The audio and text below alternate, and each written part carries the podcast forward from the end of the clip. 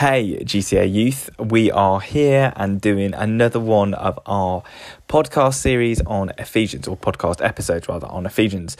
We are going through Ephesians chapter 4 at the moment, and it has been encouraging, I think, so far. It's been challenging, it's been encouraging, which, let's face it, is the whole book of Ephesians in general.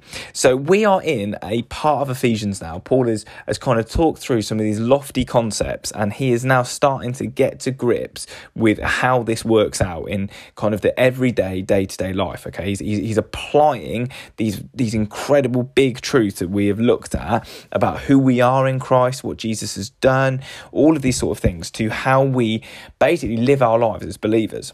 So we're going to read now from Ephesians chapter 4, verses 25 to 28. So can I encourage you grab a Bible, grab a pen, grab a notepad, grab a highlighter, make notes, do whatever it is to help you engage with the Word of God. Okay, verses 25 to 28. Therefore, having put away falsehood, let each one of you speak the truth with his neighbour, for we are members one of another.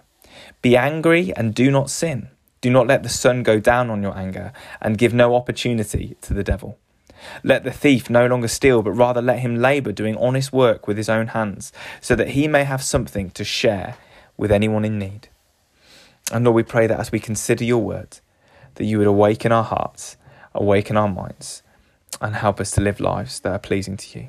In Jesus' name. Amen. Okay, guys, so verses 25 to 28. Therefore, having put away falsehood, have we?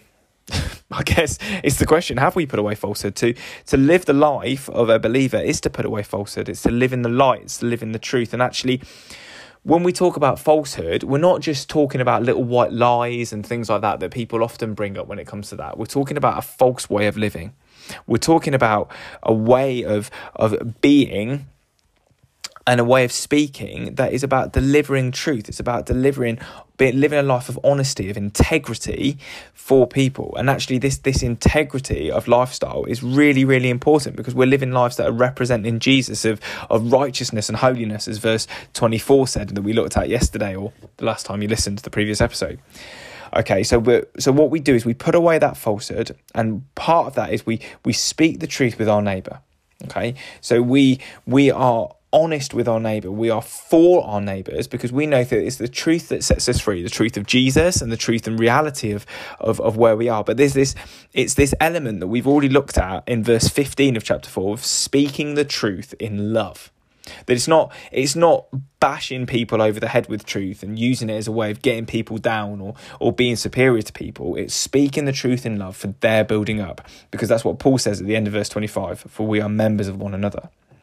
Now, some of you may be surprised to see the verses, the the words in verse twenty six, which is "be angry."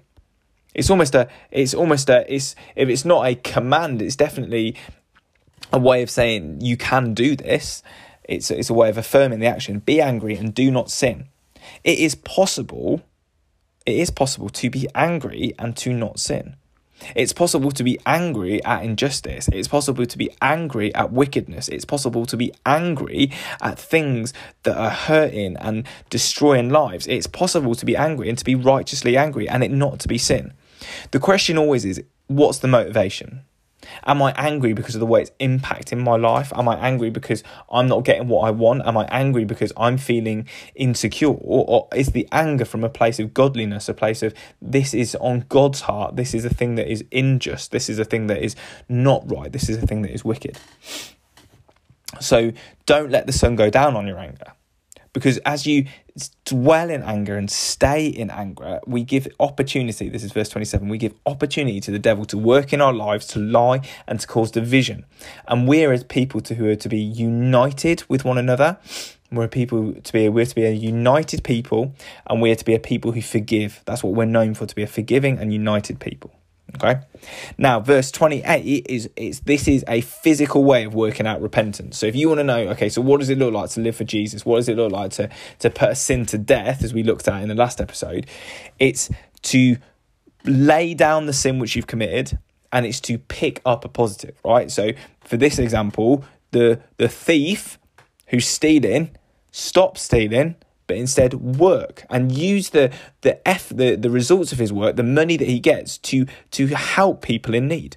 So the sins that we live in, it's not just about laying it down. It's about it's about then doing things that are are helpful. Okay, so if we're lying, it's about laying lies down, but then speaking the truth in love. If we are struggling with pornography, it's about stopping looking at porn and starting to to champion and and be faithful brothers to our sisters in Christ, to the to the women around us to represent Christ. Okay. That is all we have time for. There are so many ways that we could talk about it, but how good is God? Grace and peace.